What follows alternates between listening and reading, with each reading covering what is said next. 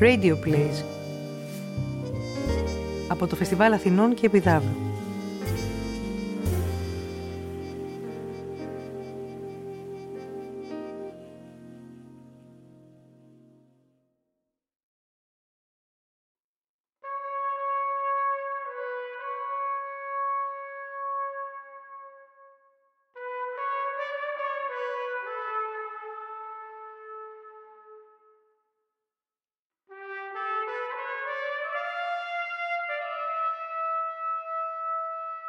Ανθρώπινη συμπίκνωση.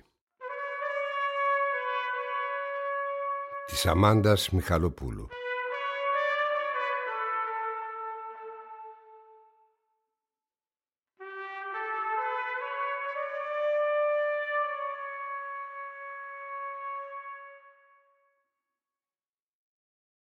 Καθόταν στη δερμάτινη εργονομική καρέκλα με γυρισμένη την πλάτη, λες και αγνάντευε το χιόνι που στροβιλιζόταν έξω από το παράθυρο του έκτου ορόφου. Δεν το καταλάβαινες από τη στάση του σώματός του, μόνο από τις πορτοκαλί κορδέλες ασφαλείας με τα μπλε γράμματα γύρω από το γραφείο του, και αν πλησίαζες αρκετά, από την ταγγίλα, από τις ματωμένες τούφε γύρω από την τρύπα στον αυχένα του, είχαν ξεραθεί και θύμιζαν ρίγχο αγριογούρουνου βυθισμένο στη βρωμιά. Πλησίασα αρκετά επειδή αυτή ήταν η δουλειά μου και την έκανα ανόρεχτα. Το θύμα ήταν εντυπωσιακό, βαρύ, επιβλητικό. Αυτός ο άνθρωπος είχε ζήσει και είχε πεθάνει σαν αγριογούρουνο και δεν τον λυπόμουν καθόλου. Λυπόμουν μόνο που είχα την ατυχία να είμαι προϊσταμένη στο τοπικό αστυνομικό τμήμα. Θα προτιμούσα να συμμετέχω στις εκαθαρίσεις της πλατείας Κουμουνδούρου και να κοιμάμαι στον καναπέ του γραφείου όπως πέρσι. Οτιδήποτε εκτός από αυτό. Το τραύμα προήλθε από αιχμηρό όργανο που δεν έχει βρεθεί. Παύση. Παύση. Παύση. Ο αστιφύλακας δεν άντεχε τη σιωπή του πτώματος ούτε τη δική μου. Καλέσαμε την αντιτρομοκρατική. Και γιατί το κάνατε αυτό; Διευθυντής εφημερίδας ήταν, αφού γράφουν συνέχεια για αυτά τα θέματα. Υποκλοπές, τρομοκρατικές απόπειρες. Έτσι δεν είναι. Λες δηλαδή ότι χρηματιζόταν από τρομοκρατικές οργανώσεις που ήρθαν να πάρουν το αίμα τους πίσω; Ε, σκέφτηκα απλώς ότι μπορεί να τον ξέκαναν επειδή έχουν τη μύτη του στις δουλειές τους. Άνοιξα την ταμπακέρα μου, διάλεξα ένα τσιγάρο, ζούληξα λίγο το φίλτρο και κοίταξα πάλι τον παχύματωμένο σβέρκο του Παναγιοτόπουλου. Υποθέσατε δηλαδή ότι πρόκειται για οργανωμένο έγκλημα; Ότι κάποιοι μπήκαν εδώ μέσα και τον έφαγαν την ώρα που καθόταν ωραία-ωραία και μετρούσε τις νυφάδες του χιονιού; Και εκείνος δεν τους αντιλήφθηκε καν; Ε, μπορεί να γύρισαν μετά την καρέκλα. Ή να τον μετακίνησαν. Ξαναζούληξα το φίλτρο μου για να μην ζούληξω τίποτε άλλο. Πιστεύετε ότι τον σκότωσαν σε αυτή τη στάση; Κοίτα να δεις, έχω ξυπνήσει άσχημα. Και αν ήμουν καλής στις εξηγήσεις, θα δούλευα στη σχολή αξιωματικών. Μου έριξε ένα βλέμμα μελαγχολικής οικεσία. Αυτό το βλέμμα πάντα με ρίχνει. Άκου. Ένας τόσο βαρύς άντρας δεν μετακινείται. Υπάρχουν δύο τρόποι για να σου κουρευτεί. Ο ένας είναι να περιμένεις τις πτωματικές υποστάσεις από τον ιατροδικαστή, ο άλλος είναι να εμπιστευτείς το ενστικτό σου. Τι ώρα ήρθε το πρωί; Στις 10 όπως πάντα, κυρία Αστυνόμη. Και από τις 10 μέχρι τις 11 που τον βρήκανε, τι έκανε; Ε, δεν ξέρω. Ώστε δεν ξέρεις. Ε. Και τι είναι αυτά; Διαβασμένες πρωινές εφημερίδες, καφές φίλτρου μισοτελειωμένος, στο τασάκι τέσσερις κόπες και η τηλεόραση χωρίς ήχο γυρισμένη στο Μέγκα. Άρα διάβασε, κάπνισε, ήπια, παρακολούθησε πρωινές ειδήσεις και προφανώς συνάντησε κάποιου. Του έδειξα με το βλέμμα το γουβιασμένο μαξιλάρι στην πλάτη της πολυθρόνας των επισκεπτών. Σκέφτηκα τον πατέρα μου στην ίδια πολυθρόνα πριν από 7 χρόνια. Ένιωθα σαν να πατούσαν στο θώρακα μου, δεν μπορούσα να αναπνεύσω. Ναι, αλλά πώς το. Αγόρι μου, εδώ τελειώνει το πρώτο μάθημα. Θέλω τη λίστα των ανθρώπων που πέρασαν αυτή την πόρτα σήμερα το πρωί και θέλω τη σήμανση εδώ τώρα.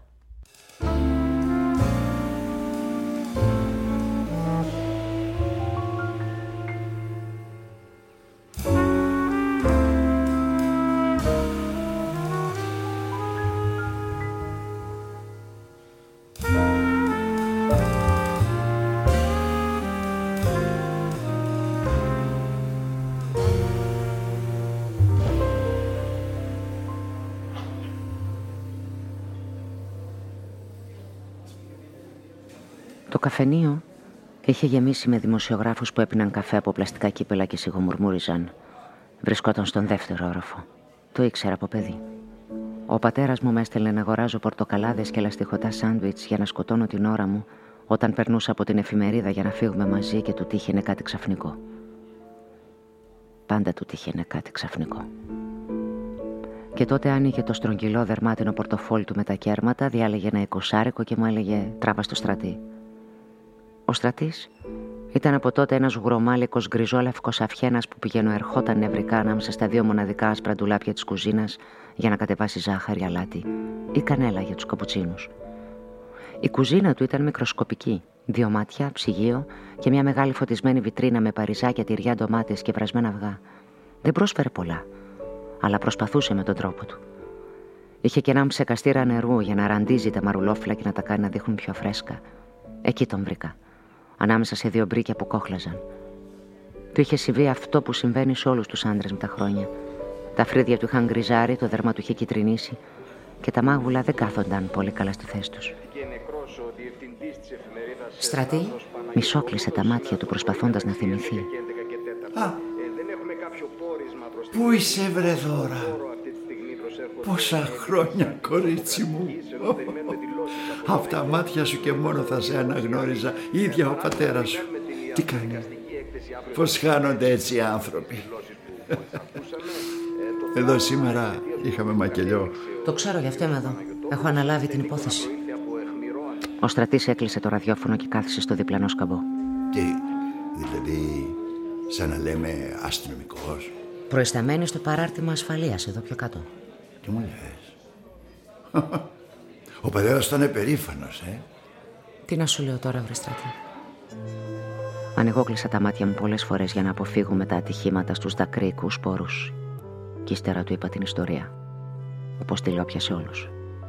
Με τα ίδια λόγια. Σαν μια ιστορία που συνέβη σε κάποιον άλλον.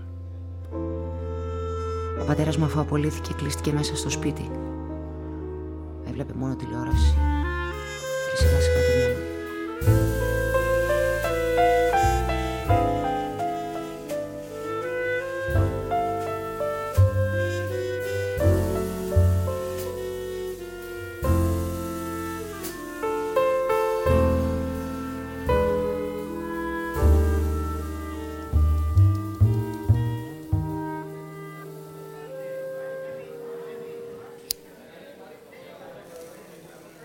Άναψα τσιγάρο και ρούφηξα μια γουλιά από τον καφέ μου. Για χάρη μου, ο στρατής είχε χύσει τον πρωινό καφέ από την καφετιέρα και είχε φτιάξει καινούριο. Πρέπει να ομολογήσω ότι δεν ήταν αεροπλήμα. Είχε βάλει και ένα κουλουράκι κανέλα στο πιατάκι του καφέ για να δείξει και στους υπόλοιπους πελάτες ότι ήμουν ξεχωριστή. Οι παραγγελίες είχαν σταματήσει, είχε λύσει την ποδιά του, την είχε διπλώσει πάνω στα γόνατα και απαντούσε στις ερωτήσεις μου με ήπια μελαγχολία. Λίγο πριν με την ίδια μελαγχολία μου μιλούσε για τη γυναίκα του που αργοπέθαινε και μου έδειξε μια παλιά φωτογραφία της πίσω από τη ζελατίνα του πορτοφολιού του. Το βλέμμα του άλλαξε μόνο όταν μου έδειξε τον εγγονό του που ζούσε στην Κρήτη. Έναν μικρό στρατή, ζουγουρομάλι, με μεγάλα εκφραστικά μάτια στο χρώμα του μελιού. Και όλο με ρωτούσε γιατί δεν παντρεύτηκα, πότε περίμενα να κάνω παιδιά και πόσο λάθος θα ήταν να ζήσω μόνη μου, σαν άντρας. Του πήγα τον καφέ του στις 10 και 4 δώρα μου, όπως κάθε πρωί. Όπου χρειάζεται 10 λεπτά να ξυπνήσει το μυαλό του, λέει, και όλοι το ξέρουμε και τον αποφεύγουμε. Στις 10 δεν θέλει να δει κανέναν. Στις 10 και 4 το πάει καλά. Απορώ πως έρχεται από το σπίτι του, λέει, βάζει τον αυτόματο. Δηλαδή, τον έβαζε. Κάθισε στην καρέκλα απέναντί του. Ε, ο, μερικές φορές ε, κάθομαι έτσι, λέμε καμιά κουβέντα. Σήμερα Σήμερα. Μπα, μπα, δεν νομίζω. Διασταυρώθηκες με κανέναν, παρατήρησες τίποτα συνήθιστο. Τίποτα, κορίτσι μου, ψυχή. Όπως κάθε μέρα δεν σήκωσε το κεφάλι του να με κοιτάξει. Διάβαζε εφημερίδες και κάπνιζε. Τίποτα, τίποτα, τίποτα. Α, να, να, να, να, εκτός μου είπε. Να, ε, έχω, έχω πονοκέφαλο, μου λέει. Και εσύ τι έκανες; Τι θες, του είπα. Έχω ντεπόνο, έχω κάτι ασπιρίνες κάτω. Άσε μου είπε, αν συνεχιστεί θα ειδοποιήσω την Κορίνα. Ποια είναι η Κορίνα; Ε, η, η Σταυρίδου, η γραμματέας του. Δεν είχε έρθει ακόμα. Και... Τι ώρα έρχεται; Ξέρω εγώ, μαζί έρχονται συνήθως. Μαζί παραγγέλνουν καφέ. Πώς το εννοείς τώρα αυτό το μαζί; Έλα, κορίτσι, μην, μην, μην με μπλέκεις με αυτά τώρα, μην με μπλέκεις. Κατάλαβα, κατάλαβα. Μερικές συνήθειες δεν κόβονται εύκολα, βρε δώρα. Τι τα θες τώρα; Τα κόψε όλα μαζί ο χριστιανός. Δηλαδή, δηλαδή και πολύ χριστιανός δεν ήταν, αλλά ξέρεις τι εννοώ. Τη μια είσαι, την άλλη δεν είσαι. Εσύ τι γνώμη είχες για τον Παναγιωτόπουλο. Αν τον λυπήθηκα εννοείς. Εγώ όλους τους λυπάμαι, είναι η φύση μου τέτοια. Τον πατέρας όμως που τον έδιωξε με τόσο φρικτό τρόπο τον είχα λυπηθεί πιο πολύ. Γιατί αγαπάω κι εγώ τη δουλειά μου, βρε τώρα το δωματιάκι μου. Τόσα χρόνια μιλάω στους στίχους και μ' ακούνε, καταλαβαίνεις. Πώς δεν καταλαβαίνω; Εσύ για κάνε μου τη χάρη και κόψει αυτή τη βρωμοσυνήθεια. Μου επιτρέπεις κορίτσι μου, έτσι, έτσι δεν είναι. Έπαιρνε το θάρρος που σε ξέρω από παιδί. Είσαι έξυπνη και έφτασες εκεί που έφτασες. Μην τα βάζεις τώρα με τον εαυτό σου. Έλα, κόψτε το, κόψτε το, κόψτε το να ευχαριστηθεί και ο πατέρας σου. Χαμογέλασα και έφτιαξα μικρά ολόιδια δαχτυλίδια με τον καπνό. Αναρωτήθηκα γιατί ο πατέρας μου δεν ευχαριστιόταν πια με τίποτα.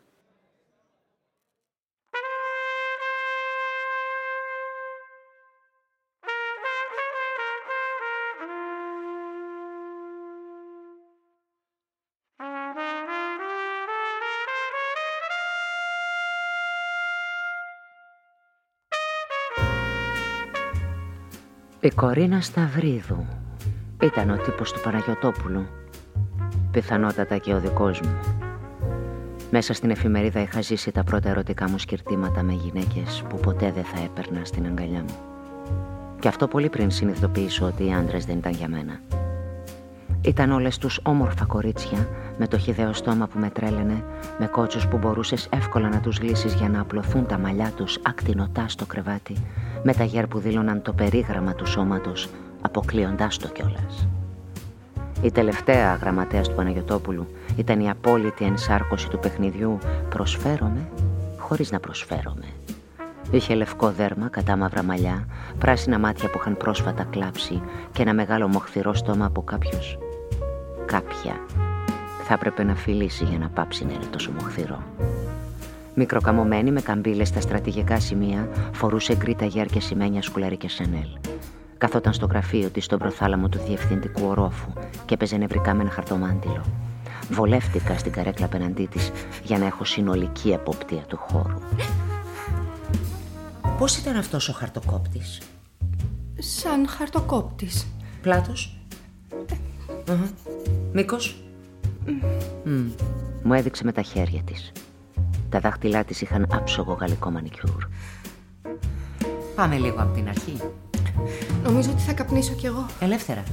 Σήμερα είναι μια δύσκολη μέρα. Τα αφεντικά θα δείξουν κατανόηση. Πάρτε ένα από τα δικά μου. Ε, ευχαριστώ, έχω. Τράβηξε βαθιά τον καπνό. Μου είπε ότι δεν είχε ξαναδεί νεκρό. Για μένα μπορεί να ήταν ρουτίνα. Για εκείνη ήταν η πιο σοκαριστική στιγμή της ζωής της. Και άρχισε πάλι να διηγείται την ίδια ιστορία. Όπως σας είπα, είχε, είχε τρομερή κίνηση λόγω της κακοκαιρίας. Είχε κλείσει και το πάρκινγκ αυτό το κολοφόρτηγο. Με συγχωρείτε. Έκανα 20 γύρους για να βρω να παρκάρω. Μετά ανέβηκα, μπήκα στο γραφείο και τον είδα να χαζεύει έξω από το παράθυρο. Ε, φαντάστηκα ότι ακόμη δεν έχει ξυπνήσει, είναι στον κόσμο του. Ήταν συχνά στον κόσμο του. Συχνά, όσο μπορούσε δηλαδή. Χρειαζόταν διαφυγές. Μέσα σε αυτό το δωμάτιο από το πρωί ως το βράδυ, με τόσο κόσμος, συσκέψεις, απαιτήσεις. Πώς να αντέξει. Η ζωή του ήταν κόλαση. Υποθέτω ότι ο ρόλος της καλής γραμματέως είναι να απαλύνει την κόλαση του διευθυντή της. Την κοίταξα βαθιά στα μάτια, ύστερα στο στόμα, προσπαθώντας να καπνίσω εκείνο το λεπτό τσιγάρο μαζί της. Εκείνη ευθυγράμμισε τα ίδια ευθυγραμμισμένα χαρτιά της. Φυσικά. Έκανα ό,τι μπορούσα για να περιορίσω τα άχρηστα ραντεβού, τη χρονοτριβή. Ως πού θα φτάνατε για να τον διευκολύνετε; Τι εννοείτε; Ερχόσασταν μαζί, φεύγατε μαζί; Δεν έχω υποχρέωση να απαντήσω σε τόσο κακεντρεχείς ερωτήσεις, έτσι δεν είναι; Γιατί είναι κακεντρεχής η ερώτησή μου; Αυτό που εννοώ είναι ότι σας εμπιστευόταν και αν φοβόταν κάποιον ή κάτι, ίσως να σας το είχε εξομολογηθεί. Όχι. Δεν φοβόταν κανέναν. Εσείς τον φοβόσασταν; Ήταν ένας δυνατός άντρας με αυτοπεποίθηση. Η σκληρότητά του ήταν επαγγελματική μάσκα. Που την έβγαζε στις ιδιαίτερες στιγμές του μαζί σας, αυτό θέλετε να πείτε; Έχετε άλλες ερωτήσεις; Άλλες ερωτήσεις; Νομίζετε ότι παίζουμε σε τηλεοπτικό παιχνίδι, θέλετε τη βοήθεια του κοινού; Κοιμόσασταν με το αφεντικό σας. Αυτό σας τοποθετεί αυτομάτως στη λίστα των υπόπτων. Των υπόπτων. Μα σας είπα, προσπαθούσα να παρκάρω. Ρωτήστε όποιον θέλετε. Όλοι είδαν το φορτηγό που έκλεινε την είσοδο του γκαράζ. Εξάλλου. Εξάλλου ήταν μαζί μου και ο Λυράκης. Mm. Σας είπα ότι κοιμόσασταν με το αφεντικό σας και δεν με διαψεύσατε. Παύση. Παύση. Παύση. Μη με βασανίζετε. Δεν έχω καμία πρόθεση να σας βασανίσω. Απέναντίας. Άπλωσα το χέρι μου πάνω στο δικό της και τη βοήθησα να σβήσει το τσιγάρο της που είχε καεί στο φίλτρο. Δεν θα του έκανα ποτέ κακό. Ήταν σειρά μου να της πω ότι εκείνη με βασάνιζε τώρα με τα πράσινα κλαμμένα της μάτια. Αλλά φυσικά δεν το είπα. Ήξερα που να σταματήσω. Τη ζήτησε να μου σημειώσει σε ένα χαρτί τα σημερινά και τα χθεσινά ραντεβού του Παναγιωτόπουλου. Και την παρακάλεσα να ηρεμήσει επειδή την επόμενη φορά έπρεπε να μιλήσουμε, όχι να κλάψουμε.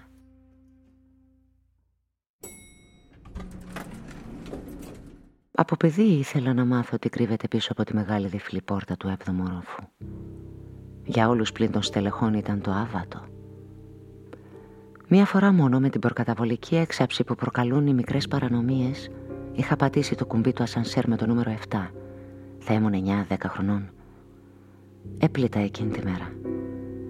Μόλις έφτασα στον 7ο άνοιξα την πόρτα διάπλατα σαν να ήταν φυσικό να βρίσκομαι εκεί και σκέφτηκα θα τους πω ότι έκανα λάθος. Δεν συνάντησα κανέναν. Μόνο ογκώδη γλυπτά σε ένα μακρύ διάδρομο με δύο πόρτες. Ο αέρας μύριζε διαφορετικά από ό,τι στο υπόλοιπο κτίριο και τα παράθυρα ήταν πιο μεγάλα, κατασκευασμένα από αεροστηγή υλικά. Εδώ ήταν σαν σπίτι. Παντού αλλού σαν γραφείο.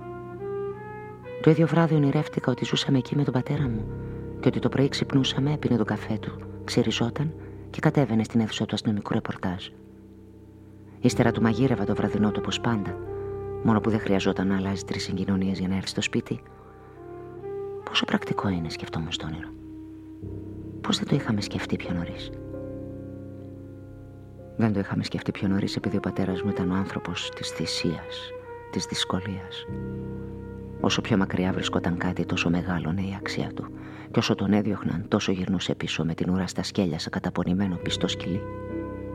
Τον Παναγιωτόπουλο σχεδόν τον παρακάλεσε για την επαναπρόσληψή του.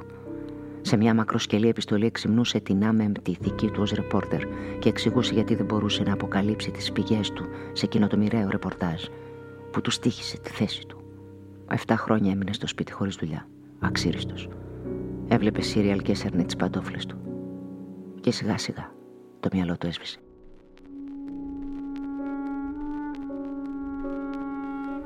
Στριφογύριζα στο καθίσμά μου. Εδώ στον 7ο όροφο, στο γραφείο του Δοξιάδη, του εκδότη της εφημερίδας, τα αντικείμενα ήταν πιο ξεχωριστά από τους ανθρώπους. Το χαλί πιο σημαντικό από εκείνους που το πατούσαν. Τα βιβλία ήταν μεθοδικά τοποθετημένα στη βιβλιοθήκη. Τα μαύρα έπιπλα έτριζαν ευχάριστα, όπως τρίζει το πολύ λεπτό δέρμα μοσχαριού που έχει υποστεί την κατάλληλη επεξεργασία. Τα έργα τέχνης ήταν ογκώδη. Απέναντί μας βρισκόταν η ανθρώπινη συμπίκνωση του Ζανάρπ. Δύο χάλκινα σώματα χωρίς χέρια και πόδια. Το ένα μικρό, σαν παιδικό, στηριζόταν στο άλλο, το πιο μεγάλο. Με τόσες κοιλότητε, αδύνατο να πιστέψεις πως το σύμπλεγμα ήταν αποτέλεσμα ισορροπίας. Σίγουρα το μικρό σώμα θα κυλούσε και θα έπεφτε χωρίς οξυγονοκόλληση. Χάσαμε πέντε λεπτά για να με εξηγήσει ο Δοξιάδης την κρυστάλλωση του ΑΡΠ. Τη δημιουργία ακέραιης μάζας μέσα σε πραγματικό χώρο. Όλη αυτή την ώρα είχα στο νου μου μια άλλη ακέραιη μάζα βουτυγμένη στο αίμα της, μέσα σε έναν εξίσου πραγματικό χώρο, έναν όροφο πιο κάτω. Τι πάθατε, είστε καλά; Τίποτα, σκέφτομαι κάτι δικά μου. Κύριε Δοξιάδη, πόσα χρόνια ξέρατε τον Παναγιωτόπουλο. Από τότε που ανέλαβε τη διεύθυνση της εφημερίδας. Ε, 15 χρόνια. Πάτησε το κουμπί της αναπηρική του πολυθρόνας, άρχισε να κυλάει σαν κουρδιστό παιχνίδι στο παχύ κόκκινο χαλί με τα γεωμετρικά σχέδια.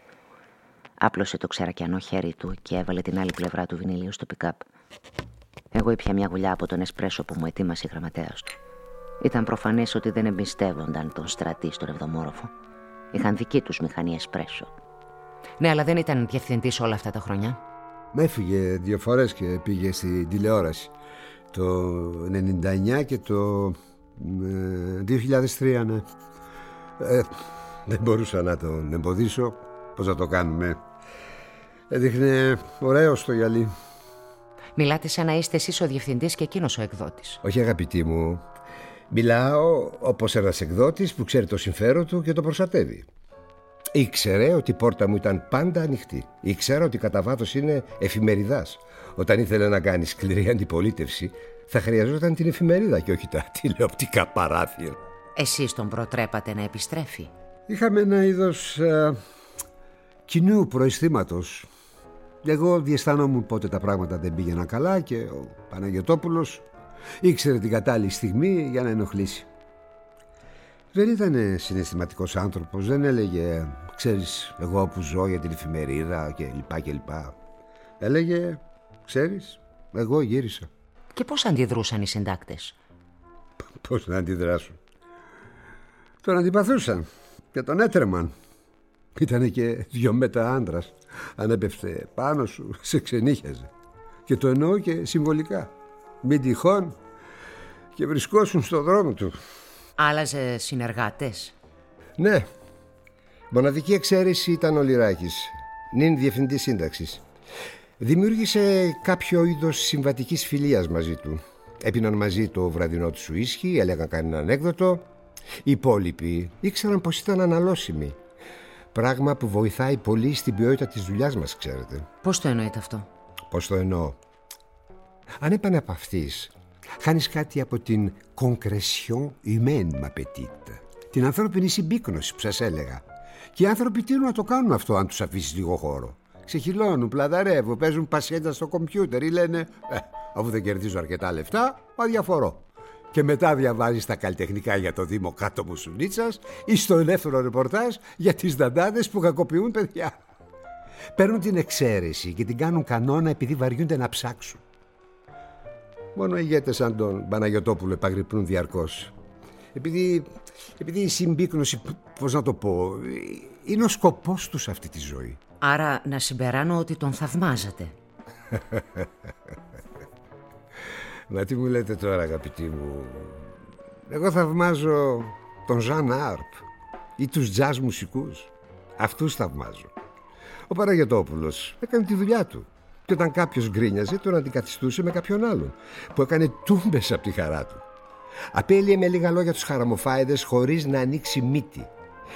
Ξέρετε το συνέστημα που ένιωθα για αυτόν Δεν ήταν θαυμασμός. Όχι Ήταν ανακούφιση Πώς ήταν στην προσωπική του ζωή; Εννοείται από τις 12 το βράδυ έω τις 10 το πρωί. Ό,τι δεν προλαβαίνει να κάνει κανείς στο σπίτι του, το κάνει εδώ μέσα, υποθέτω. Αχ, σας παρακαλώ, μην με μπλέκετε με τα κομμενικά. Αυτά μπορεί να τα μάθετε και από άλλους. Με ενδιαφέρει η άποψή σας. Μα δεν έχω άποψη για το που χώνει το πουλί του ο καθένας. Είναι, ξέρετε, το μόνο ιδιωτικό πράγμα που μας έχει απομείνει. Ναι, αλλά πώς σχετιζόταν με τους ανθρώπους; Μπορεί να του είχαν κρατήσει κακία κάποιος πρώην; Το αποκλείω. Ο Παναγιώτοπουλος δεν έμπλεκε ποτέ με ιστερικές κοπέλες ούτε υποσχόταν κάτι. Είχε οικογένεια και χρειαζόταν απλώς ένα είδος γόνιμου αλλά επιφανειακού αντιπερισπασμού. Οι γραμματείς του έφευγαν πάντα για να παντρευτούν και να κάνουν οικογένεια. Αποχωρούσαν ευχαριστημένες. Και η Σταυρίδου; Η Σταυρίδου, μάλιστα.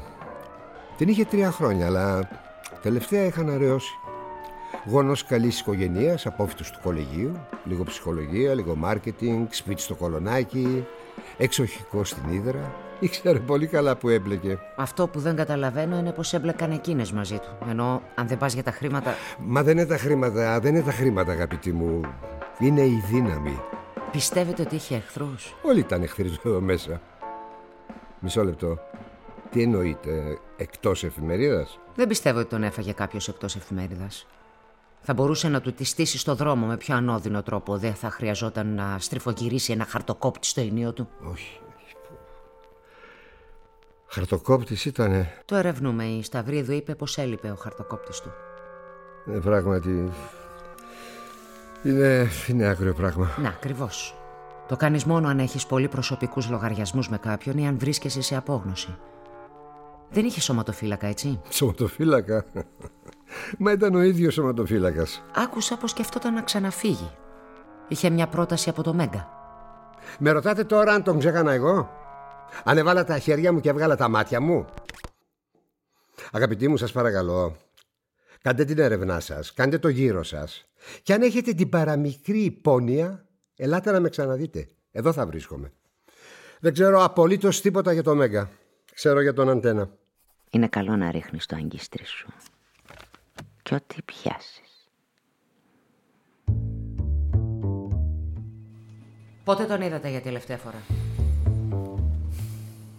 Σας ρώτησα πότε τον είδατε για τελευταία φορά. Μισό λεπτό σκέφτομαι. Πες το βράδυ αργά είχε βάλει ένα ουίσκι και αυτό συμβαίνει πάντα μετά τις 11, οπότε μεταξύ 11.30 και 12. Ο Λυράκης, ο διευθυντής σύνταξης, ήταν ο κλασικός αριστερός που δούλευε σε συντηρητικές εφημερίδες. Είχε αλλοιωθεί ως το τελευταίο δημοκρατικό του κύτταρο. Στα χρόνια του πατέρα μου ήταν το βλοσιρό αγόρι του καλλιτεχνικού. Μπορεί και να τον είχα ερωτευτεί. Επειδή τότε ερωτευόμουν κάθε μέρα. Γυναίκες, άντρες, ποιητές, ληστές τραπεζών, νησιά, μνημεία πεσών των ηρώων, ακόμα και παπούτσια. Εξελίχθηκε ακριβώς εξαιτίας της ικανότητάς του να μην ξεχωρίζει. Ήταν μουλοχτό. Έκανε τους κατάλληλους φίλους, αναβαθμιζόταν και πάχαινε. Ήταν η ειδική κατηγορία ανθρώπων που ξεφύτρωναν όταν δεν υπήρχε κανένας άλλος. Έμοιαζαν με τους εγκληματίες που καίνε τα δάχτυλά τους για να μην ανοιχνεύονται τα αποτυπώματά τους. Όταν όμως υποχωρούσε το έγκαυμα, ο σχηματισμός των θυλογραμμάτων τους θα ήταν ο ίδιος. Τι θέλω να πω, ότι ο Λυράκης που με κοιτούσε τώρα ανέκφραστα, υπονοώντας ότι είχε σοβαρότερα πράγματα να κάνει, ήταν ο ίδιος παλιός Λυράκης. Προσαρμοζόταν αθόρυβα στο περιβάλλον και άλλαζε μαζί του. Τι ώρα φύγατε από την εφημερίδα χθες; Βρίσκετε τις ερωτήσεις μου γελίες και διεκπαιρεωτικές, επειδή δεν ξέρετε ότι το νόημα βρίσκεται στις γελίες και διεκπαιρεωτικές ερωτήσεις. Τι ώρα φύγατε; Μαζεύτηκε λίγο χωρίς να χάσει το ειρωνικό του χαμόγελο και άρχισε να μετακινεί πέρα δόθε το ποντίκι του υπολογιστή του. Ευτυχώς δεν με θυμόταν, και έτσι τον παρατηρούσα με την ησυχία μου. Γύρω στη μία παρά. Τόσο αργά φεύγετε πάντα; Ξέρω εγώ. Εξαρτάται από τη δουλειά. Λίγο μίλητος, ή δεν ήθελε να δίνει λεπτομέρειες για τις κινήσεις του ιδίω σε μια γυναίκα; Ήταν από τους άντρες που περιφρονούσαν τις γυναίκες. Είστε παντρεμένος κύριε Λυράκη. Ορισμένο. Ήταν από τους άντρες που περιφρονούσαν τις γυναίκες και παντρεύονταν μία για να τη χρησιμοποιήσουν σαν πειραματόζωο αυτής της περιφρόνησης. Έχετε παιδιά; Δύο αγόρια. Τα παιδιά σας έκαναν παρέα με τα παιδιά του Παναγιωτόπουλου. Τα παιδιά είναι συμμαθητές του Μωραήτη. Δηλαδή βλέπεστε και στις συγκεντρώσεις γονεών; Ναι, όχι εμείς. Οι γυναίκες μας. Εννοώ η πρώην γυναίκα μου. Διορθώστε με αν κάνω λάθος, επειδή δεν είχα μητέρα ούτε αδέρφια και δεν ξέρω πώς λειτουργεί μια παραδοσιακή τετραμελής οικογένεια. Εσείς οι άντρες δουλεύετε και οι γυναίκες σας ασχολούνται με το σπίτι και με την πρόοδο των παιδιών; Δεν καταλαβαίνω τι σχέση έχουν αυτές οι ερωτήσεις με το θάνατο του Παναγιοτόπουλου. Με το φόνο του. Θέλω να ξέρω τι είδους πατέρας ήταν. Αν ήταν το είδος του πατέρα που με χαρά θα τον ξεπάστρευε, ας πούμε, το παιδί του. Μου φαίνεται θα καπνίσω. Καπνίστε ελεύθερα. Όλοι καπνίζουν σήμερα. Λοιπόν, εσείς ψάχνετε κάτω από πέτρες, αλλά ας αποκλείσουμε τουλάχιστον τις ανοησίες, ε. Τα εξασφάλισε τα παιδιά του και με το παραπάνω. Είχε κορίτσια. Οπότε η σχέση τους ήταν άμεσα ανταποδοτική. Εγώ εννοώ με τα αγόρια. Δεν ξέρω τι μου γίνεται. Πού να ξέρεις όταν εσύ ο ίδιος μας τα λόγια σου; Θα ήθελα να του πω. Αντί γι' αυτό είπα. Και με τη γυναίκα του. Ήταν ταιριαστή και αγαπημένη. Όπως με την Κορίνα. Άντε πάλι μωρέ με τα ψέματα. Πήγαινε έρχονταν με τα μάξι του επειδή μένανε κοντά και τώρα τελευταία είχε σταματήσει και αυτό. Δηλαδή, ποιος σας είπε αυτές τις αειδίε. Πώς ήρθατε στη δουλειά σήμερα; Με αυτοκίνητο. Ποιο αυτοκίνητο, ποιος οδηγούσε; Η Σταυρίδου. Μένετε κι εσείς στο κολονάκι; Έχω ένα μικρό σπίτι στο κέντρο και όταν αργώ περνάει. η Περνάει Σταυρίδου. Σταυρίδου και σας παίρνει. Καταλαβαίνετε, κύριε Λυράκη, ότι εδώ πρόκειται καθαρά για ερωτική αντιζηλία. Δεν υπάρχει καμία αντιζηλία. Είχε τελειώσει μαζί του εδώ και μήνες. Μου αρέσει ο τρόπος με τον οποίο ομολογήσατε το ενδιαφέρον σας. Είναι πολύ ρομαντικό όταν ένας άντρας ομολογεί πόσο παρασύρθηκε από μια γυναίκα. Χαλάρωσε τη γραβάτα του και έσβησε το τσιγάρο του με συγκρατημένη οργή.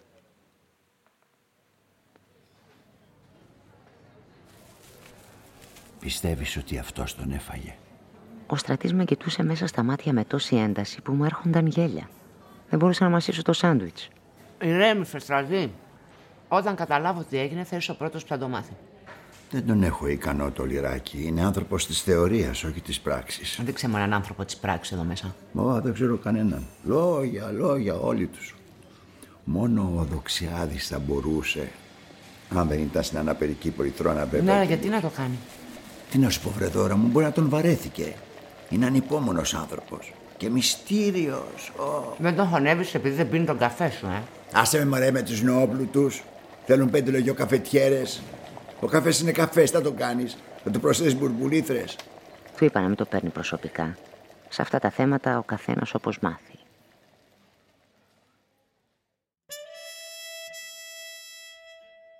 Το απόγευμα ελέγξαμε μαζί με την Κορίνα τη λίστα των ραντεβού. Ήταν όμορφα να σκεύω πάνω από τον ώμο της και να μυρίζω το σαμπουάν της καθώς. εκείνη μου εξηγούσε ποιος ήταν ποιος. Την προηγουμένη τον είχε επισκεφτεί ένας πρώην υπουργός που είχε γράψει ένα ολόκληρο σεντόνι με προτάσεις για την εξυγίανση των ταμείων, ένας αρθρογράφος που του πέταξαν τη στήλη για να δημοσιεύσουν το άρθρο του πρώην υπουργού, η κόρη μιας φίλης της γυναίκας του που είχε τελειώσει Ιταλική φιλολογία και φιλεργαστή στο εξωτερικό δελτίο, αλλά δεν ήξερε που πάνε τα τέσσερα. Μετά τη μεγάλη σύσκεψη είχαν χασομερίσει αρχισυντάκτη στο γραφείο του όπω συνήθως, ένας κούριερ επέμενε να του επιδώσει προσωπικά το πεσχέση από κάποιον εξοραϊστικό σύλλογο της Πάρου, επειδή στο Κυριακάτικο Πύλο είχε δημοσιευτεί μεγάλη έρευνα για την άναρχη δόμηση του νησιού. Ο ίδιος ο Παναγιοτόπουλος είχε ζητήσει να δει το Χατζηγιάννη, τον τραγουδιστή, που θα έδινε μια συνέντευξη στο μουσικό συντάκτη στα γραφεία του καλλιτεχνικού, η μικρή του κόρη του είχε φάει τα αυτιά για ένα αυτόγραφο. Καθώς η καθημερινότητά του ξετυλιγόταν μπροστά στα μάτια μου, συνειδητοποιούσα πρόθυμο ότι ο Παναγιοτόπουλος ήταν και εκείνος άνθρωπος, όχι μόνο το τέρας που έδωσε στον πατέρα μου τη χαριστική βολή. Είδαμε τα σημερινά του ραντεβού, άρχισαν μετά τις 11, πράγμα που δεν έλυνε το μυστήριο με το γουβιασμένο μαξιλάρι. Και ήταν όλα προβλέψιμα. Ένας βουλευτής της κυβέρνησης, μια δημοσιογράφος της τηλεόρασης που έψαχνε δουλειά σε εφημερίδα. Στις δύο γεύμα στον 7ο με το δοξιάδι, τον πρόεδρο της ΕΤ και κυβερνητικούς παραγόντες. Κατέβηκα στο πάρκινγκ της εφημερίδας. Μπήκα στο αυτοκίνητο, άναψα τη μηχανή, κατέβασα το τζάμι. Δέκα ώρες σε δωμάτια με γκρίζες μοκέτες και διακοσμητικά παράθυρα αρκούσαν για να με ξεκάνουν.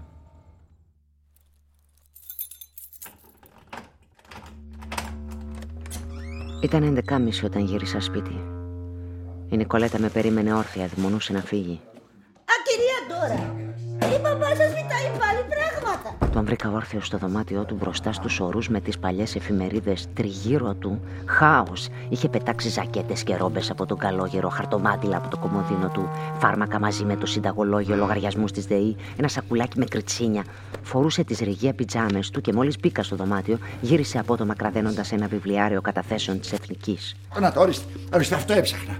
Αυτό έψαχνα. Μου κρύβατε το βιβλιάριό μου. Έχω λεφτά και πάτε να μου τα φάτε. Ποια είσαι εσύ. Εγώ είμαι η Δώρα. Ποια δώρα; Η κόρη σου. Είμαι η κόρη σου. Συνέχισα να του λέω το όνομά μου και την ιδιότητά μου που έτσι υπομένει ξανά και ξανά φάνταζε δραματική.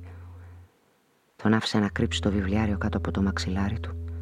Σιγά σιγά τον ησύχασα και τον έβαλα στο κρεβάτι. Το δωμάτιο μύριζε πράσινο ενόπνευμα κλεισούρα και παλιωμένο χαρτί εφημερίδας. Έλα, σκεπάσου. Σου ανοίγω λίγο το παράθυρο να ξημερίσει. Σήμερα πήγα στην εφημερίδα. Ποια εφημερίδα; Έλα, μπαμπά. Δούλευες εκεί όλη τη ζωή. Ήσουν αστυνομικός συντάκτης. Εσύ ποια είσαι; Πάυση. Πάυση. Ένιωσα την ανάγκη να μοιραστώ τη μέρα μου μαζί του όπως κάναμε παλιά. Θυμάσαι τον τελευταίο σου διευθυντή που σε απέλησε; Τον Παναγιωτόπουλο. Α, Ε, λοιπόν, είναι νεκρός. Εσύ τον σκότωσες. Πάυση. Πάυση.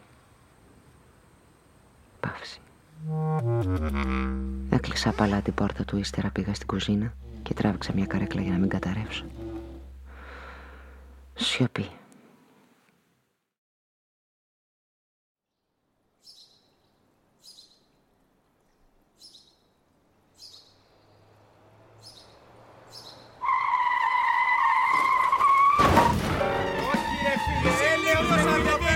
Ξύπνησα από δύο οδηγούς που σκυλοβρίζονταν κάτω στον δρόμο. Ο πατέρας μου είχε προσθέσει και άλλα σκουπίδια στο σωρό και η Νικολέτα δεν θα ερχόταν πριν από τις 8. Τον κλείδωσα στο διαμέρισμα και κατέβηκα στην Εύγα να πάρω τις πρωινές εφημερίδες.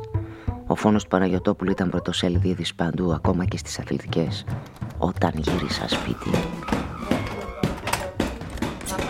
Παπά! Αν με ξανακλειδώσεις βρωμοθήλικο. Την άλλη φορά έφτασε στον Μπραχάμι με τις πιτζάμες και παραλίγο να αρπάξεις καμιά πνευμονία. Είτε το θέλεις είτε όχι, είμαι εδώ για να σε προσέχω. Σε λίγο ήρθε και η Νικολέτα. Της είπα να ανοίγει τα παράθυρα και να αερίζει πότε πότε. Δεν μπορούσα να καταλάβω γιατί μια ντάρτανα γυναίκα δύο μέτρα φοβόταν τον καθαρό αέρα.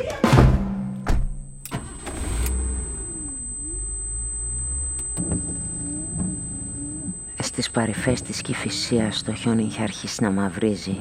Σκεφτόμουν την έκθεση στο κομπιούτερ μου που ήταν ανερμάτιστη και δεν έβγαζε νόημα. Ποιος τον σκότωσε; Έθετα την ερώτηση στους όρους των σκουπιδιών, στα άλλα αυτοκίνητα και στα φανάρια που δεν λειτουργούσαν ακόμα κανονικά. Πηγαίναμε σημειωτών. Κατάφερα να διαβάσω τα περισσότερα πρωτοσέλιδα στο αυτοκίνητο. Μερικοί διευθυντές είχαν γράψει δακρύβρεχτα άρθρα, ίσως επειδή ταυτίστηκαν με το θύμα. Στη δική του εφημερίδα είχαν βάλει μια κακόγουστη μαύρη τρέσα στο κύριο θέμα που ήταν αφιερωμένο στην προσφορά του και υποσχόταν το κυνήγι των δολοφόνων του.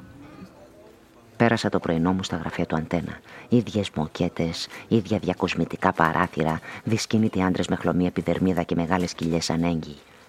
Ο Παναγιοτόπουλος είχε πράγματι συναντηθεί με τους μετόχους του σταθμού και με το διευθυντή προγράμματος. Είχαν συμφωνήσει για μια εκπομπή στρογγυλής τραπέζης, αλλά δεν είχε συζητήσει το ενδεχόμενο της αποχώρησής του από την εφημερίδα. Το αντίθετο, μάλιστα. Συζητούσαν για επέκταση επιχειρηματικών δραστηριοτήτων, ακόμα και για μια λυσίδα catering. Μα τι έψαχνε εδώ. Ήταν λάθος που ήρθα. Αυτό που με απασχολούσε από χθες ήταν το γουφιασμένο μαξιλάρι. Ποιος τον σκότωσε. Η σκέψη ότι κάποιος κάθισε απέναντί του. Κάποιος που τον εμπιστευόταν τόσο, ώστε του έδωσε το χρόνο να κάνει με την ησυχία του το γύρο του γραφείου. Ο Παναγιωτόπουλος αισθανόταν ασφαλής. Κοιτούσε έξω από το παράθυρο, χωρίς να υποψιαστεί τι το περίμενε.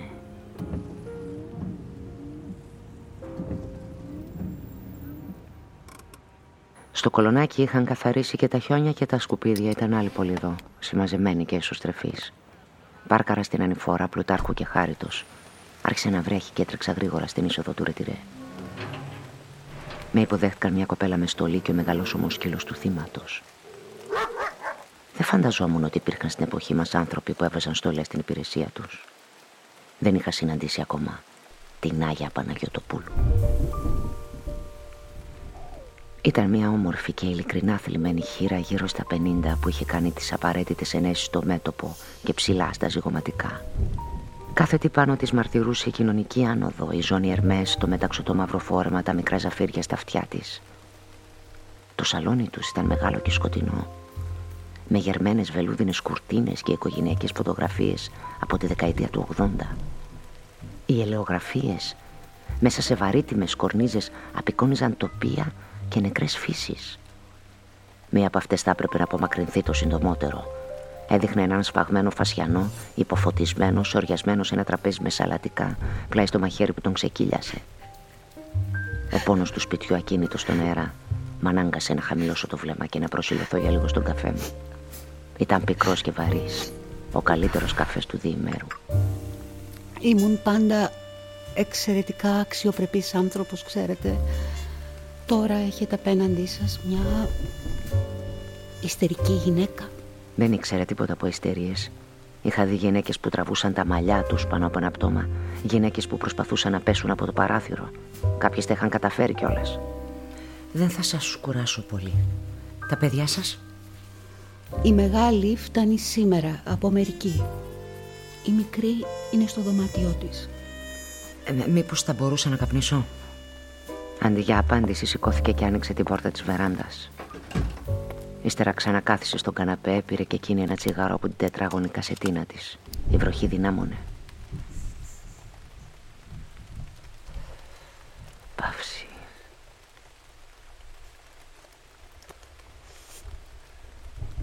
Παύση. Άρχισε να κλαίει και να μιλάει για τον άντρα της με τον μηχανικό ανερμάτιστο τρόπο των ανθρώπων που πενθούν. Είχαν γνωριστεί στα φοιτητικά τους χρόνια στο Λονδίνο και καθυστέρησαν να κάνουν παιδιά λόγω μεταπτυχιακών και επαγγελματικής εξέλιξης. Εκείνη ήταν οδοντίατρος, προσθετολόγος. Έφτιαχνε πορσελάνες για πλουσίους που ήθελαν κατάλευκα δόντια από ό,τι κατάλαβα. Ζούσαν με τον ήσυχο, λίγο ψυχρό τρόπο των ζευγαριών που παραγνωρίστηκαν κάποια στιγμή, αλλά αγαπιόνταν με τον τρόπο τους. Πήγαιναν μαζί στο Κστάντ τα Χριστούγεννα και το καλοκαίρι παραθέριζαν στη Σαντορίνη μαζί με τα παιδιά.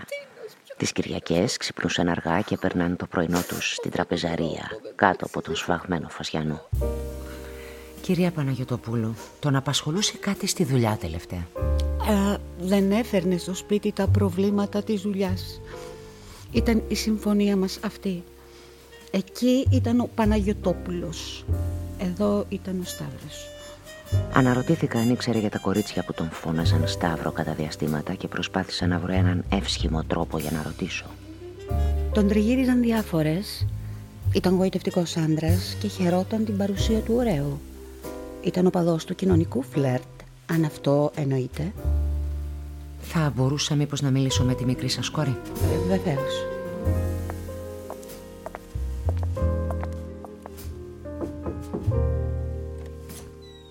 Ήταν ένα ήμο, έτσι δεν τα λένε. Με τα μαλλιά της ξασμένα ψηλά μπροστά στο πρόσωπο και τα μαύρα ρούχα της ταιριαστά πια με το πένθος. Το κρεβάτι της ήταν απείραχτο, δεν θα είχε κλείσει μάτι. Καθόταν στο γραφείο της και έγραφε κάτι σαν ημερολόγιο. Μπορούσε να ήμουν ακούει Χατζιάννη. Ίσως να το έκανε κρυφά από τους φίλους της. Ήξερα το συνέστημα. Εκεί γύρω στα 16 έχεις δύο εαυτούς. Τον επίσημο και τον κρυφό. Την συλληπήθηκα. Η παλάμη της ήταν κρύα και πολύ ελαφριά όπως των ανθρώπων που δεν έχουν συνειδητοποιήσει ακόμα τι τους συνέβη. Υπάρχει κάτι που θα ήθελες να μου πεις; Όχι. Κυρία Παναγιωτοπούλου, σας είχε διαμαρτυρηθεί για πονοκέφαλο χθες το πρωί. Δεν μιλήσαμε χτες το πρωί. Εγώ είχα ένα πολύ πρωινό ραντεβού στο δοντιατρίο. Τον άφησα να κοιμάται. Δεν είχε ποτέ πονοκεφάλους. Βασικά χρησιμοποιούσε τον πονοκέφαλο σαν δικαιολογία.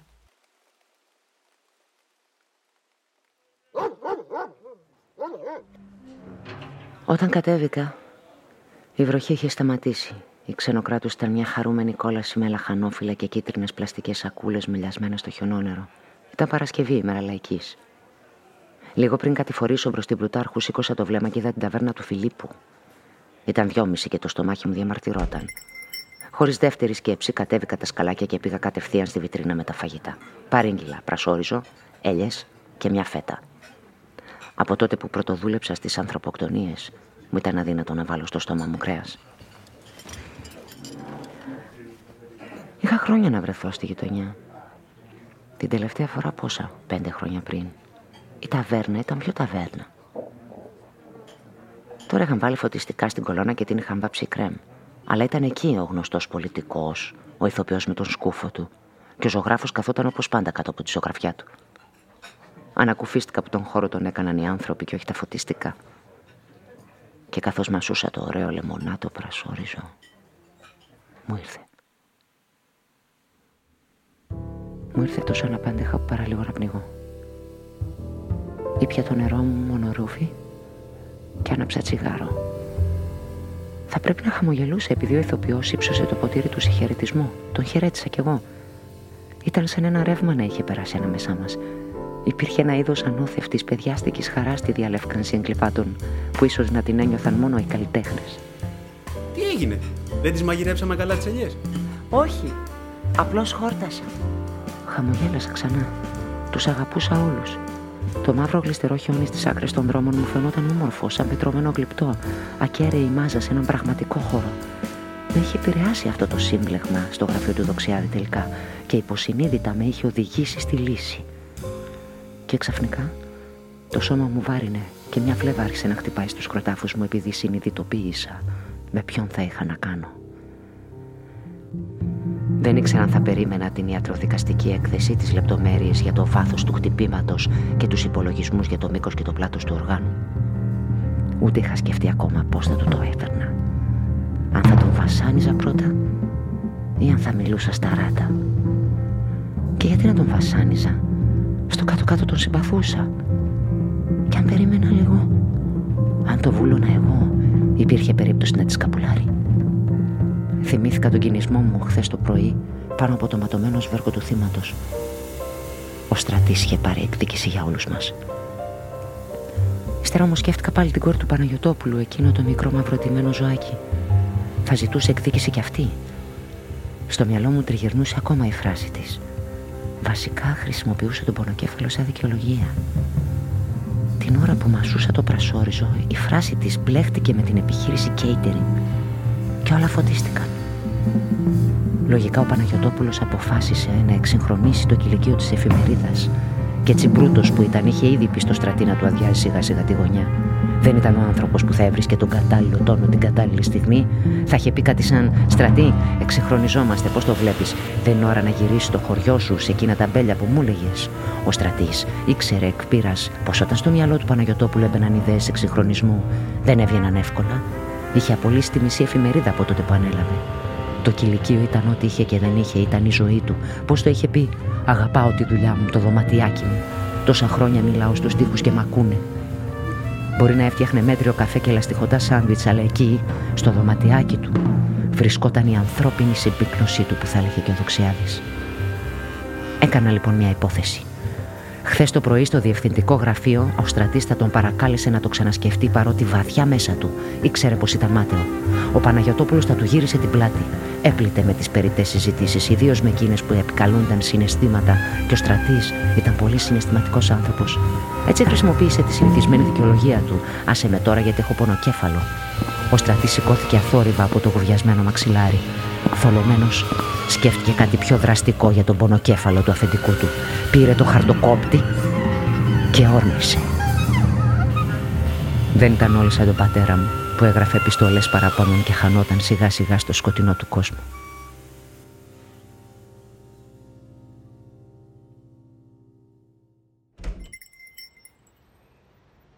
Είχα αποφασίσει να κατέβω στην εφημερίδα με τα πόδια. Μια μεγάλη και δύσκολη μέρα απλωνόταν μπροστά μου, αλλά δεν βιαζόμουν πια. Άλλωστε χρειαζόμουν μια καλή δικαιολογία. Θα τη ζητούσε να με ανεβάσει το κολονάκι το βράδυ για να πάρω το αυτοκίνητό μου. Και γιατί όχι. Θα μπορούσα να της προτείνω να φάμε μαζί του Φιλίππου. Το πρασόριζο είναι τέλειο, θα της έλεγα. Αυτό να πάρεις.